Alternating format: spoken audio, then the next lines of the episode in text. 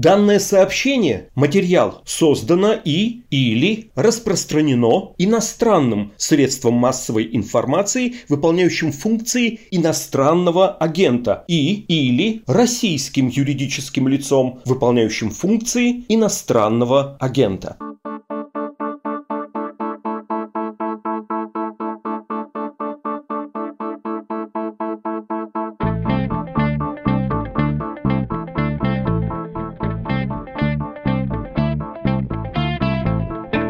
Здравствуйте, вы слушаете подкаст «Что случилось?». Он посвящен новостям, которые долго остаются важными. У микрофона Владислав Горин и предлагаю начать с телеграммы. Кстати, она настоящая. Уважаемый товарищ Рауль, дорогой друг, примите искренние поздравления по случаю вашего 90-летнего юбилея. С вашим именем неразрывно связаны ключевые события новейшей истории Кубы. Посвятив всю свою жизнь защите интересов родной страны и борьбе за социальную справедливость, вы по праву стали примером патриотизма, мужества, стойкости стойкости и государственной мудрости. Трудно переоценить ваш личный вклад в становление развития дружественных российско-кубинских отношений.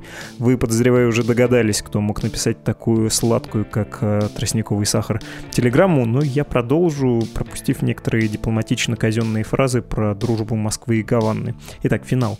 Тепло вспоминаю наши встречи, доверительные и содержательные переговоры. От души желаю вам доброго здоровья, долголетия, бодрости духа, счастья и благополучия. С уважением, Владимир Путин.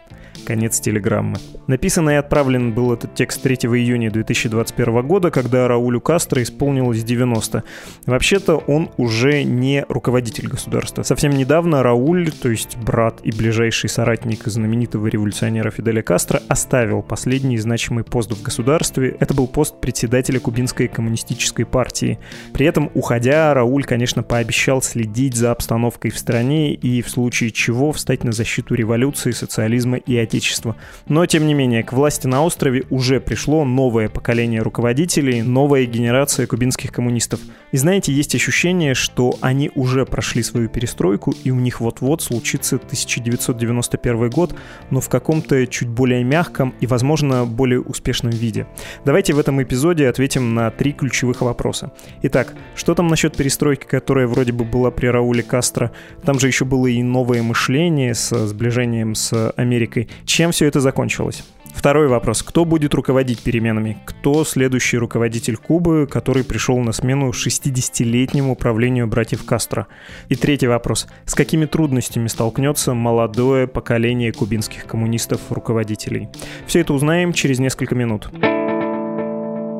А эти несколько минут, я боюсь, по традиции придется посвятить напоминанию о том, что «Медуза» признана в России СМИ иноагентом. Ей сейчас не на что, кроме ваших донатов, жить, поэтому, пожалуйста, зайдите на страницу support.meduza.io, ну и заодно обратите внимание на наш новый проект. Он называется «Агенты лета», и его суть состоит в том, что музыканты тоже поддерживают «Медузу». Каждый день, начиная с 1 июня, они выкладывают у нас на «Медузе», ну и в наших плейлистах в стриминговых сервисах свои песни — новые или переделанные по-новому, чтобы поддержать наше издание, привлечь к нему внимание. Ну и, конечно, напомнить, как это сделал только что я, о том, что нам нужны донаты. Без них не проживем. А теперь давайте от разговора о вашей сознательности, практически от социалистической сознательности, перейдем к разговору про остров Кубу, тоже практически социалистический.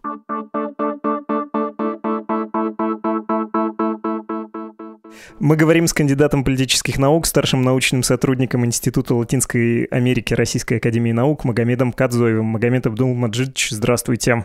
Здравствуйте.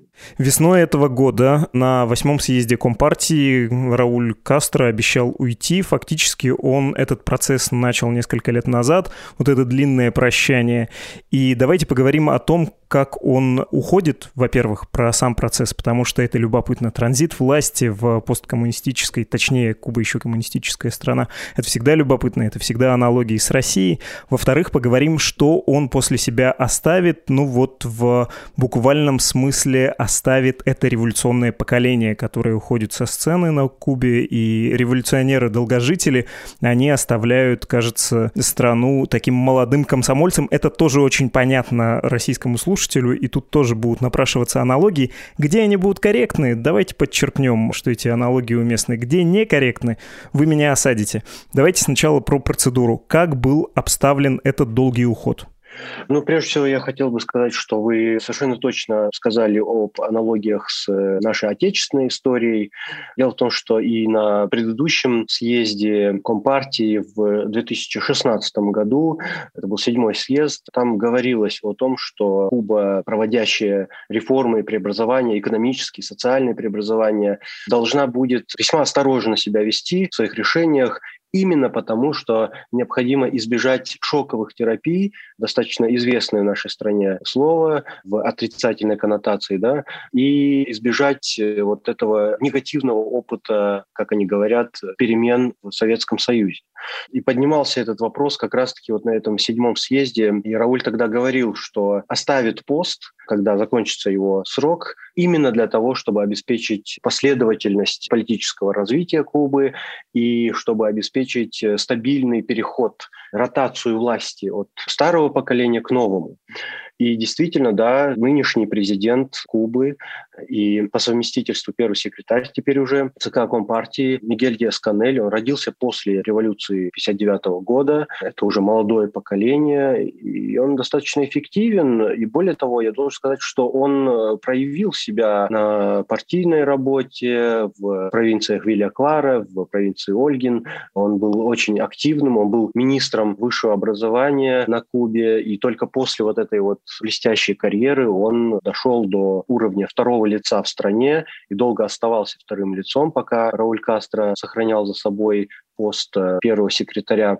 И, наконец, мы увидели на последнем съезде, на восьмом съезде, что вот этот вот транзит власти прошел удачно, и что действительно это были не просто слова, а Рауль Кастро действительно под этим подразумевал именно вот серьезные намерения передать бразды правления молодым. Понятное дело, что Рауль Кастро будет сохранять за собой влияние, он будет авторитетным, и не только Рауль, но и другие ныне живущие революционеры, они точно так же сохранят свое влияние, но это уже другое дело, это уж совсем другой вопрос. Что собой представляет нынешний политический режим на Кубе? На что это похоже? Это что-то вроде коллегиального позднесоветского правления или, э, не знаю, может быть, ближе к какой-то период Кимовской Кореи? Вот э, в этом вопросе мне кажется, что сравнение неуместно, потому что кубинский опыт – это уникальный опыт э, развития политической и социальной системы. Этот опыт изначально подразумевал и предыдущие опыты, да, в том числе и те, которые вы назвали, и в соответствии с этим они двигаются. Но если и приводить какие-то сравнения, то сам Рауль его приводил, он говорил о том, что кубинский вариант социализма – это нечто наподобие вьетнамского опыта или китайского опыта, то есть э, по преимуществу плановая экономика при наличии рыночной системы частного предпринимательства и так далее. Вы знаете, что в 2019 году в Конституцию была внесена статья легализовывающие частную собственность на Кубе.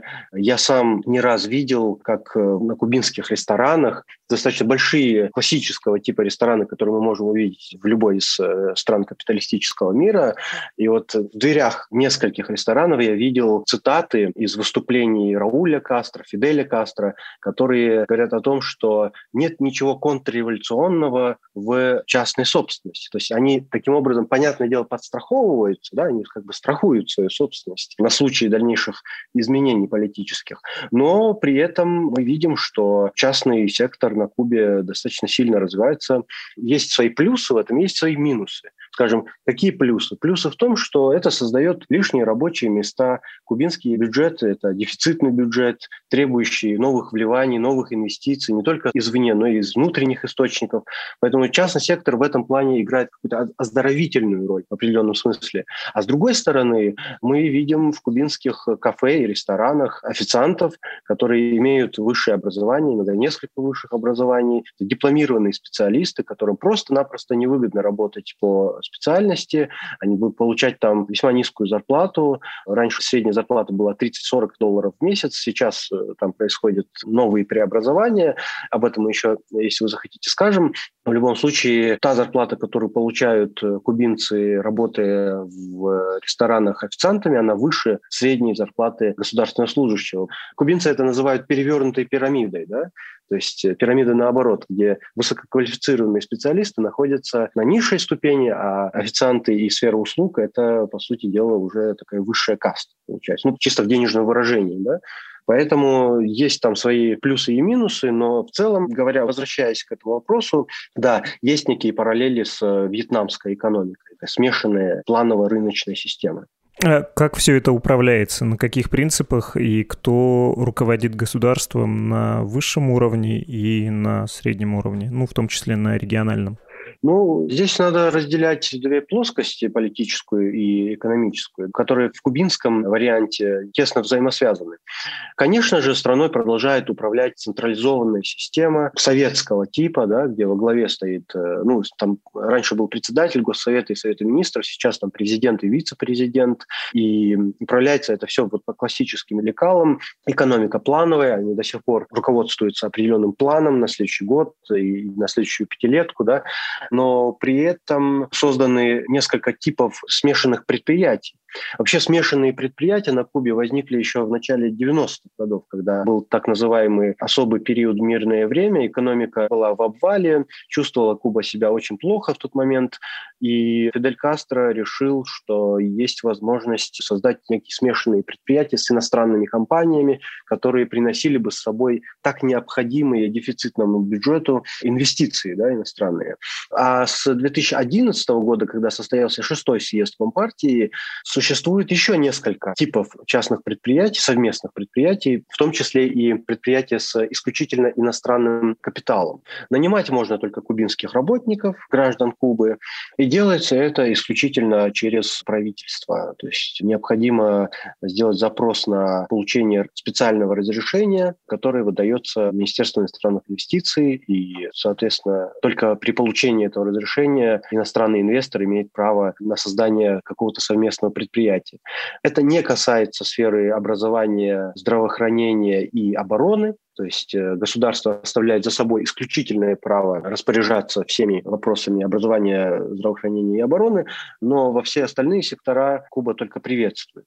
Я еще раз напоминаю, что, по сути, в теории экономики единственный способ погасить бюджет, заполнить дефицит бюджета – это иностранные инвестиции или же долги. Но долги Куба, она и так в долгах, по сути дела. В том числе в российских, но Россия часто прощает. Это уже другой вопрос, мы можем обсудить это уже в плоскости политики, да, то есть или геополитики даже. Да, чуть позже. При этом управляется все это однопартийной классической системой. Вы сказали, что очень похожа политическая система на вьетнамскую. Ну, то есть, если есть динамика, то только внутренняя, внутрисистемная.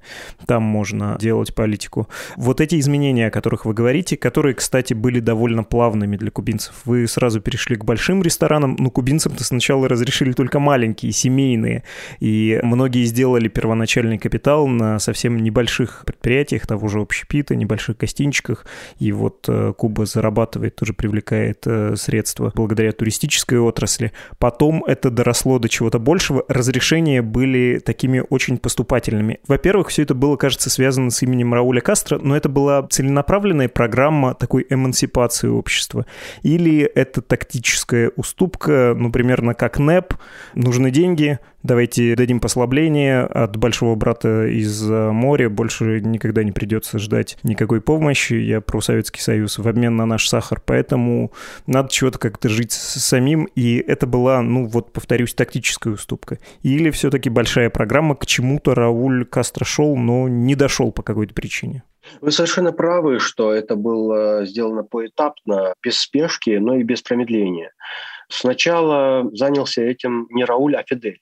Фидель первым разрешил иностранный капитал, он разрешил совместные предприятия и в целом проводил политику по оздоровлению кубинской экономики, потому что ситуация у них была очень тяжелая на протяжении 90-х.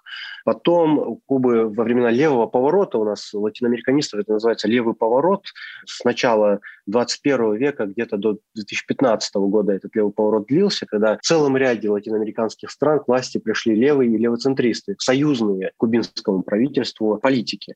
И вот в этот период Куба получала как дипломатическую, так и экономическую поддержку со стороны стран региона и чувствовала себя достаточно хорошо. У нее каждый год прирост ВВП составлял около 4,5-5%. То есть такие показатели, которые развитые страны уже давно не показывают. То есть у них нет высоких показателей. Ситуация осложнилась где-то в 2016 году. Был минусовой прирост ВВП, и уж ко времени Дональда Трампа ухудшилась совсем. И вы правы, что во многом именно Рауль Кастро войдет в историю как величайший реформатор современной Кубы. Потому что он взял на себя бразды правления в 2008 году, когда уже было понятно, что дальше двигаться нельзя, нужно что-то менять, нужно привлекать иностранные инвестиции. Именно поэтому в 2014 году была открыта специальная зона Мариэль, которой действуют э, пониженные налоговые ставки, там 15% от дохода. И вообще-то были у Кубы грандиозные планы во время нормализации отношений с Соединенными Штатами при Бараке Обаме. Но вот вы спросили, что является главным побудителем этих реформ.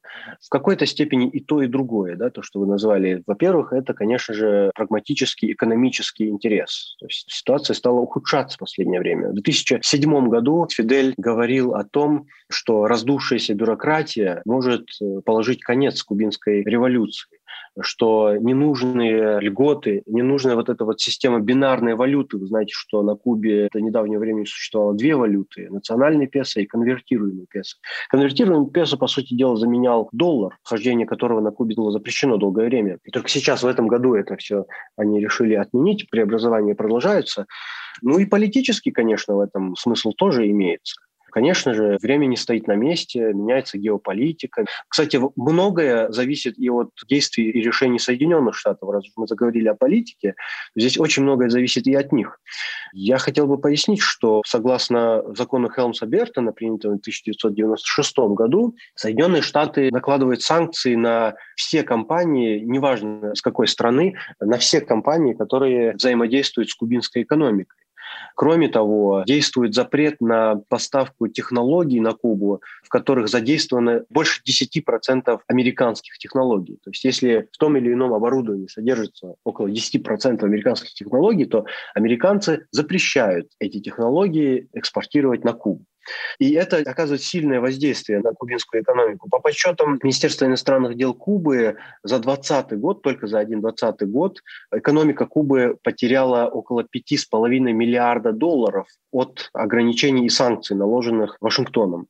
А за все время, то есть за все время существования американских санкций, американской политики эмбарго, как они это называют, Куба потеряла свыше триллиона долларов. То есть кубинская экономика очень сильно страдает, в том числе и в гуманитарной сфере, в том числе и это касается и медикаментов, и технологий, и всего-всего-всего. То есть э, вся кубинская экономика страдает от американских санкций, и в данном случае нормализация американо-кубинских отношений в некоторой степени служит оздоровлению и кубинской экономики. И это весьма важно. Важно не только в смысле геополитическом, да, но и том смысле, что Куба ведь располагается в 90 милях от берегов Флориды, и в Соединенных Штатах живут огромное количество кубинцев, у которых остались родственники на Кубе.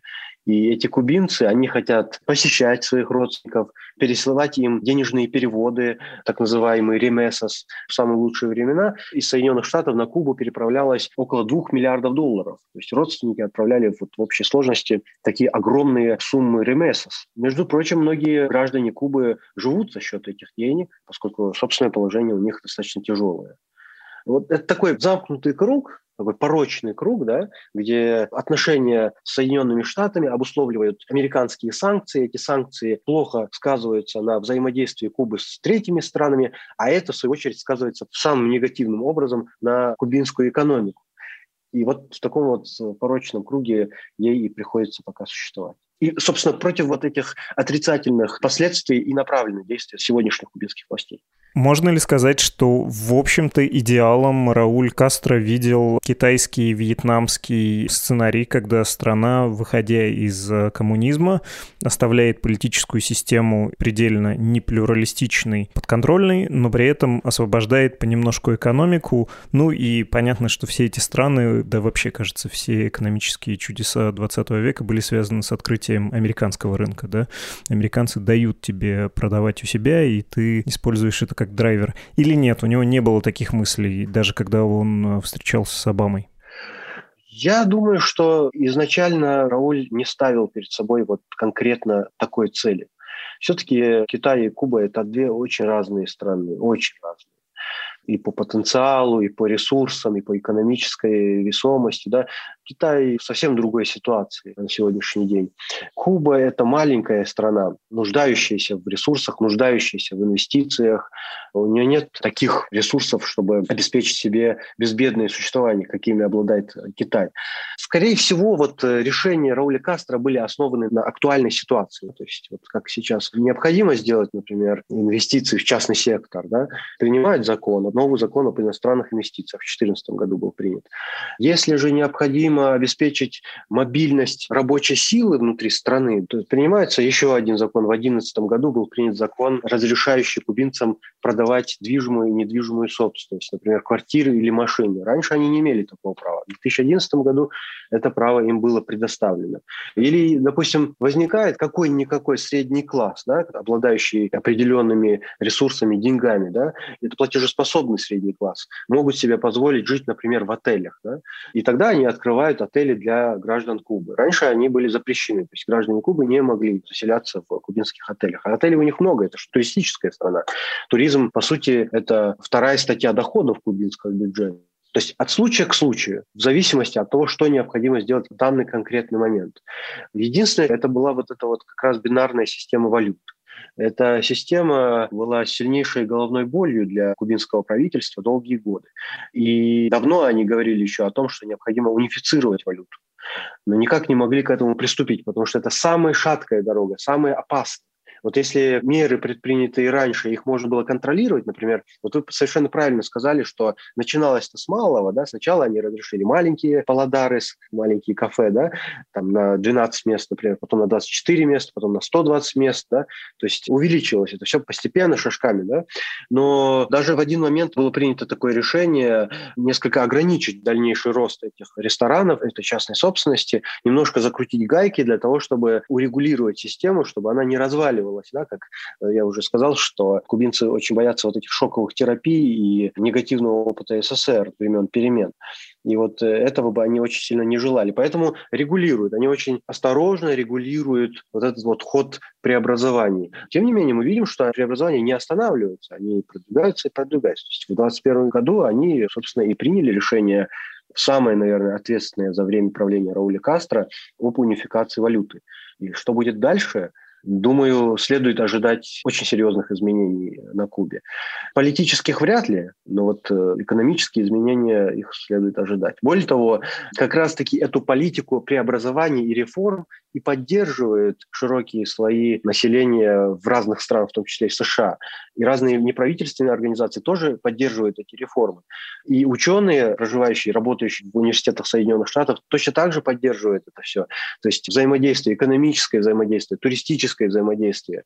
Как-то помощник Барака Обамы Джеффри Давидов сказал, что лучшие послы американской политической системы на Кубе – это американские туристы. Вот так он и сказал. То есть речь идет о мягкой политике. Я просто писал диссертацию и монографию по теме американо-кубинских отношений.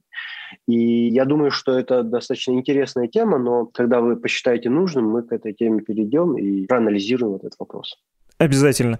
Сначала хочется про Мигель Диас Канеля, к нему вернуться, к очевидному наследнику, к президенту, президенту не всенародно избранному, это там избирается парламентским способом, но тем не менее, и сейчас он руководитель партии, про него довольно много есть статей, и вообще создается ощущение, что он такой, конечно, местный Горбачев, на него с большим желанием все вымещают свои надежды.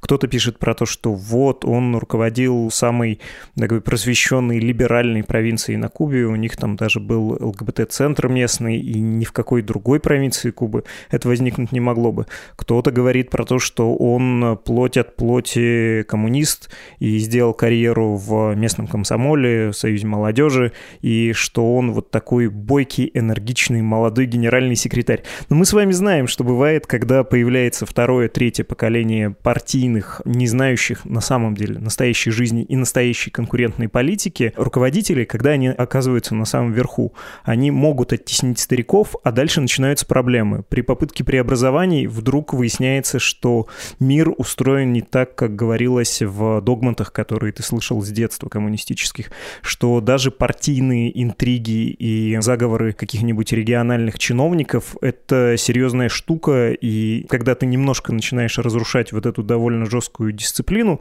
начинает расшатываться все. Ну, очевидно, я имею в виду Михаила Сергеевича Горбачева. С Диасом Канелем такая же история может приключиться. Он тоже может не справиться с потоком перемен, чуть раскрутив систему.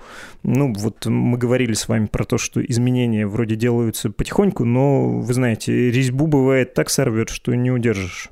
Да-да-да. Эти случаи были частенько, и пример Горбачева об этом говорит. И зачем далеко ходить, если есть прекрасный пример Анвара Садата, который полностью повернул политику Гемаля Абдуля Насара в Египте. Поэтому это достаточно частое явление. И вы точно так же правы в том смысле, что в кубинском истеблишменте, пусть это и происходит за закрытыми дверями, но все-таки просачивается информация о том, что в кубинском истеблишменте тоже не все так однозначно. Да? Об этом можно говорить, исходя из слов самого Рауля Кастро, который выступал на седьмом съезде и говорил, что есть элитах, политических элитах, два крыла. Да? С одной стороны, это балласт устаревшего менталитета, как он сказал, а с другой стороны, это контрреволюционеры, по сути. Да? И из его слов было понятно, что Рауль и его команда приняли курс на нечто среднее между классическим вот этим ортодоксальным видением радикальных левых и необходимостью некоторых перемен в жизни. Да? То есть балласт устаревшего менталитета – это уже о чем-то говорит. Поэтому, конечно, нельзя исключать ничего. Одному Богу известно, что будет дальше и как себя будет вести на этом посту Диас Канель. Но тут я должен оговориться, что отбор преемника чтобы не сказать наследника да, этой власти, велся очень тщательно, очень тщательно. До Мигеля Диаса Канеля были другие попытки. Фидель Кастро сам создал один из самых, как тогда казалось, успешных проектов. Это был Филиппе Перес Роки, бывший министр иностранных дел Кубы. Он с самого начала его курировал. Фидель продвигал его, и, возможно, он был предполагаемым преемником.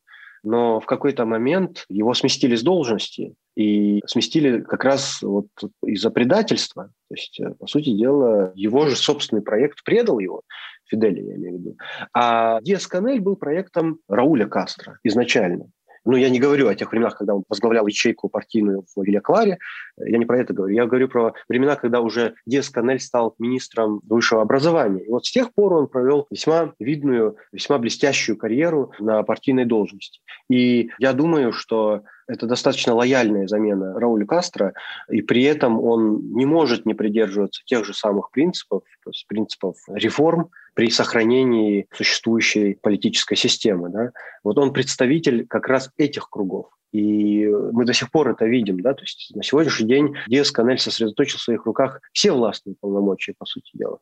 Но при этом мы видим, что курс, взятый Раулем Кастро, продолжается. Поэтому пока никаких тревожных звоночков от э, Мигеля Диаса Канеля не было. Хорошо, не в обиду Кубе, но она размером, даром, что климат получше, с Беларусь, ну, сопоставимое население, 11 миллионов, да, в Беларуси, кажется, меньше 10 уже. И понятно, что в отличие от России или от Китая, более крупных стран, которые самодавлеющие, Куба предельно зависима от э, внешних сношений и в первую очередь от э, своего северного соседа, от Соединенных Штатов. Там все еще присутствует э, Россия в отношениях с Кубой, очевидно, там присутствует Китай. Что происходит во внешней кубинской политике, ну и в том числе с США, где там, ну, вот такие буквально американские горки. Подружились при Обаме, сильно поссорились при Трампе. Сейчас пока никак при э, нынешнем президенте США, при Байдене. Вы правильно подметили, что действительно важнейшее направление внешней политики Кубы на сегодняшний день – это, конечно, отношения с Соединенными Штатами.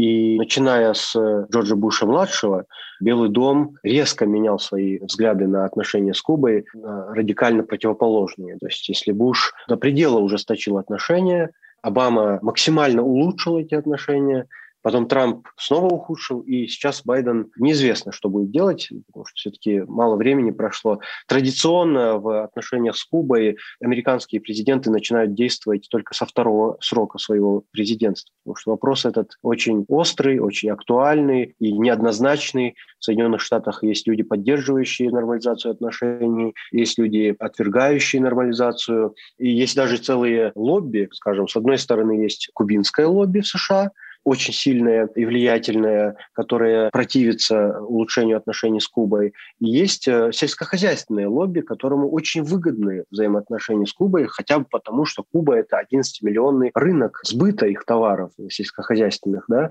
И начиная с нулевых годов 21 века вот это вот аграрное лобби в Вашингтоне занимает очень сильные позиции. Поэтому для того, чтобы не провоцировать ни ту, ни другую сторону, американский президент, который надеется на переизбрание на второй срок, во время первого периода своего президентства не предпринимает никаких важных шагов в отношении Кубы, а вот во второй период президентства, как при Обаме было, уже могут быть приняты решения кардинальные решения в ту или в другую сторону. Пока непонятно. И, скорее всего, администрация Байдена просто не хочет брать на себя лишние обязательства по дальнейшему улучшению этих отношений, поэтому не делать никаких заявлений. Джен Псаки сказала, что Куба не входит в число приоритетов внешнеполитических администрации Байдена. Блинкен на недавнем 51-м совещании Америк говорил о Латинской Америке, поверхностно затронул этот вопрос, ограничившись некоторыми дежурными фразами, не уходя в подробности, сказал, что Соединенные Штаты будут поддерживать стремление кубинского народа к свободе и самостоятельному выбору своей политической системы. И этим ограничился. Хотя там же чуть раньше он назвал э, режим Мадуро жестоким режимом. Да? То есть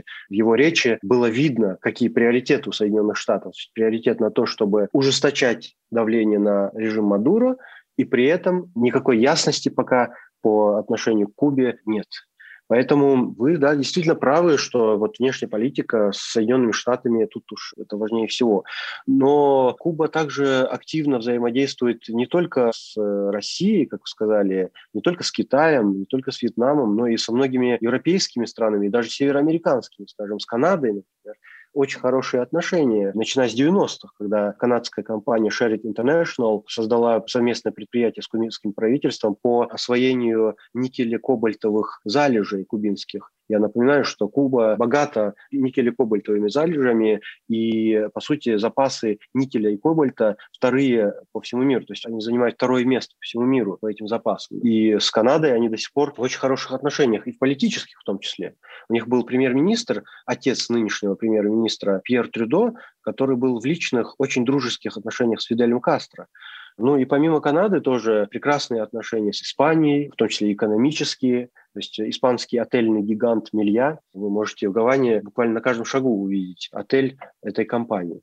Точно так же хорошие отношения сложились и с Италией. Например, во времена пандемии Куба отправляла туда свою знаменитую бригаду врачей Генри Рив, и начальнику этой команды было вручено почетное звание гражданина Турина.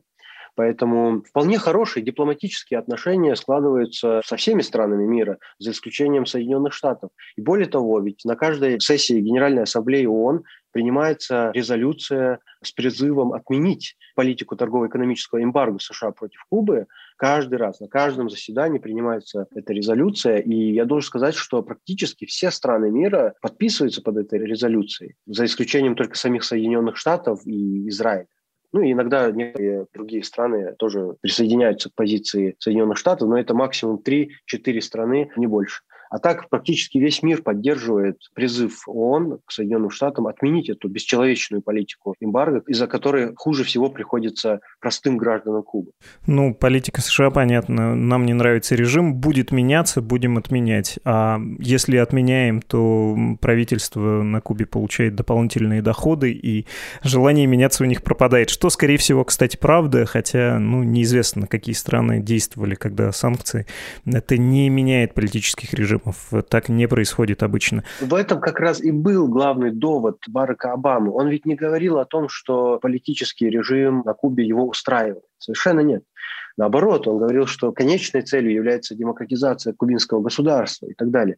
Ну, там по поводу демократии вообще, конечно, ведутся толки. Там Куба по-своему видит демократию, Соединенные Штаты видят ее по-своему. Об этом сейчас не будем. Просто хотелось бы подчеркнуть, что Обама и говорил, что эта санкционная политика, она неэффективна, она не работает. И хуже всего от нее приходится простым людям.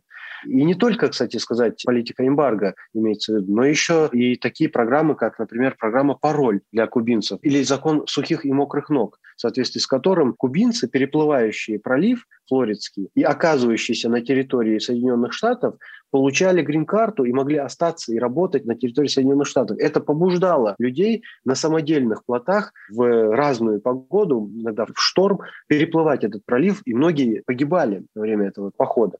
Поэтому все эти программы, когда-то направленные на разрушение кубинского государства, не оправдали себя, и именно это было главным доводом администрации демократов. Про программу «Пароль» можете объяснить справочно? Я, честно говоря, не знаю, что за этим скрывается. Это программа для образованных э, кубинцев, получивших высшее образование, для того, чтобы они могли свои профессиональные навыки реализовать на рынке Соединенных Штатов. То есть такая упрощенная система для того, чтобы эти люди приезжали в Соединенные Штаты и там работали. Ясно.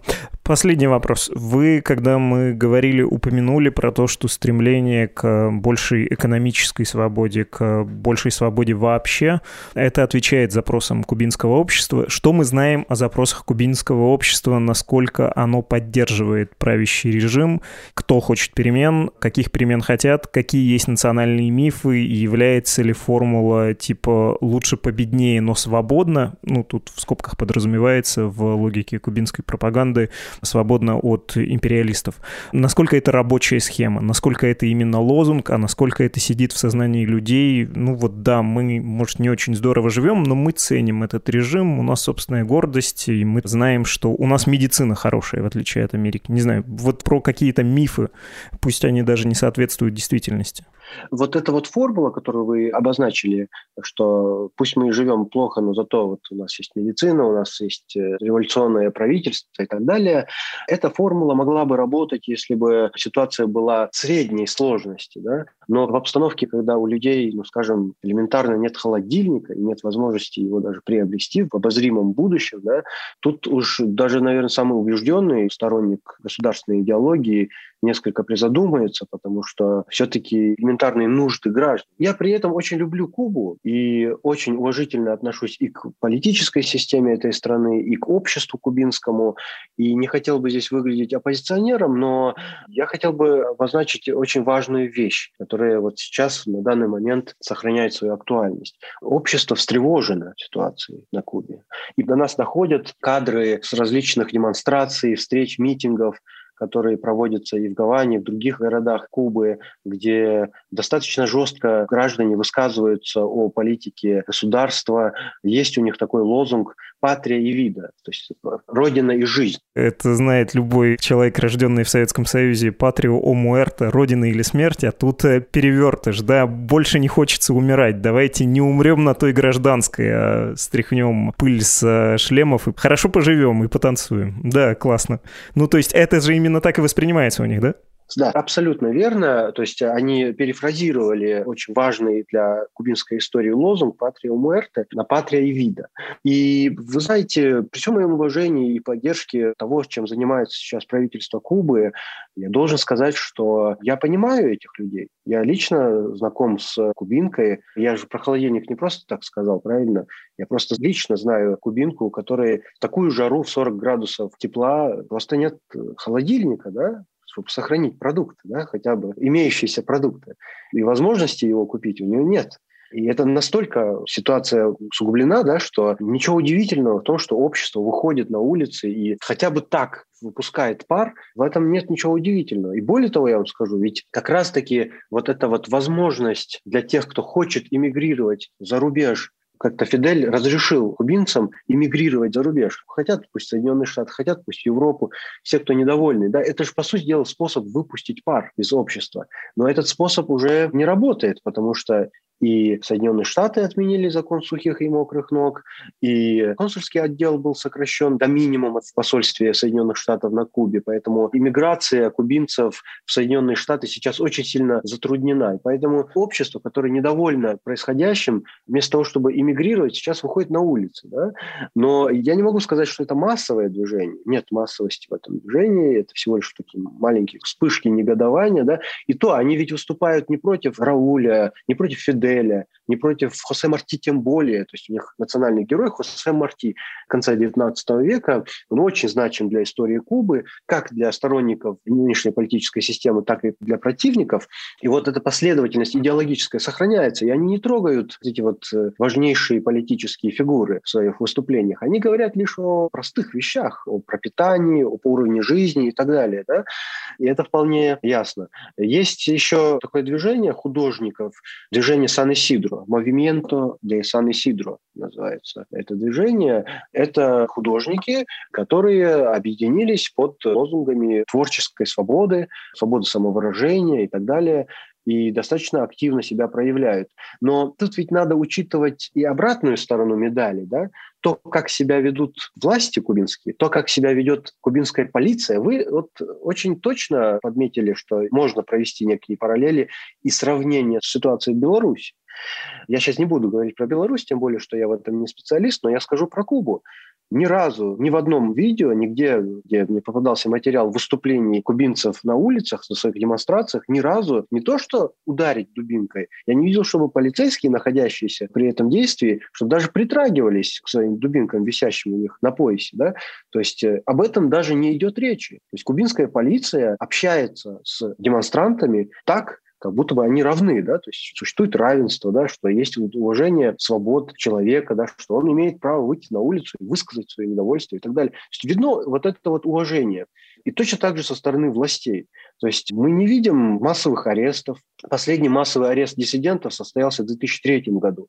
Это когда глава миссии интересов Соединенных Штатов на Кубе Джеймс Кейсон начал собирать оппозиционно настроенных граждан у себя в доме и проводить с ними встречи, мероприятия, высказываться достаточно жестко о властях Кубы и так далее. То есть это было воспринято кубинской властью как иностранное вмешательство. Тем более, что это были времена Джорджа Буша-младшего, была угроза даже прямого военного вторжения американцев на Кубу, ну то есть мелькали некоторые высказывания на самом высшем уровне о том, что может быть такой сценарий, да, и тогда были задержаны, кажется, 75 диссидентов. И то большинство из этих диссидентов отпустили при посредничестве Ватикана и при вмешательстве бывшего президента Соединенных Штатов Джимми Картера – большого друга, кстати, Кубы. Я напоминаю, что именно при Джимми Картере в 1977 году была открыта миссия интересов Соединенных Штатов на Кубе, и это был вот первый шаг к налаживанию дипломатических связей.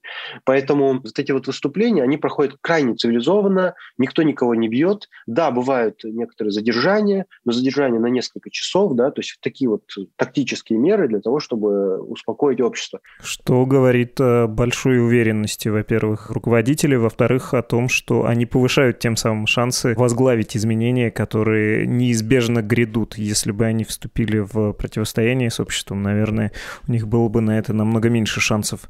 Отлично, спасибо, было чрезвычайно интересно. Мы говорили с кандидатом политических наук, старшим научным сотрудником Института Латинской Америки Российской Академии Наук Магомедом Кадзоевым. Спасибо вам.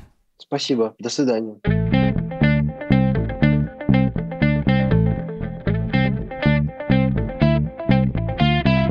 Вы слушали подкаст «Что случилось?». Он посвящен новостям, которые долго остаются важными. Еще раз напоминаю о том, что вы можете послушать музыку, которая выложена, переделана или сделана в поддержку «Медузы». Проект называется «Агенты лета». Ищите на сайте «Медузы», в мобильном приложении «Медузы», ну или на стриминговых платформах. А также вы можете зайти на страницу support.meduza.io, чтобы сделать то, к чему вас призываю я и российские музыканты, которые любят наши издания. Пожертвуйте, пожалуйста, денег, без вас не проживем живем. Ну что, как это самое. Для ваших писем по-прежнему работает email подкаст собакамедуза.io и telegram Медуза loves you. Пишите. Всего доброго, не скучайте.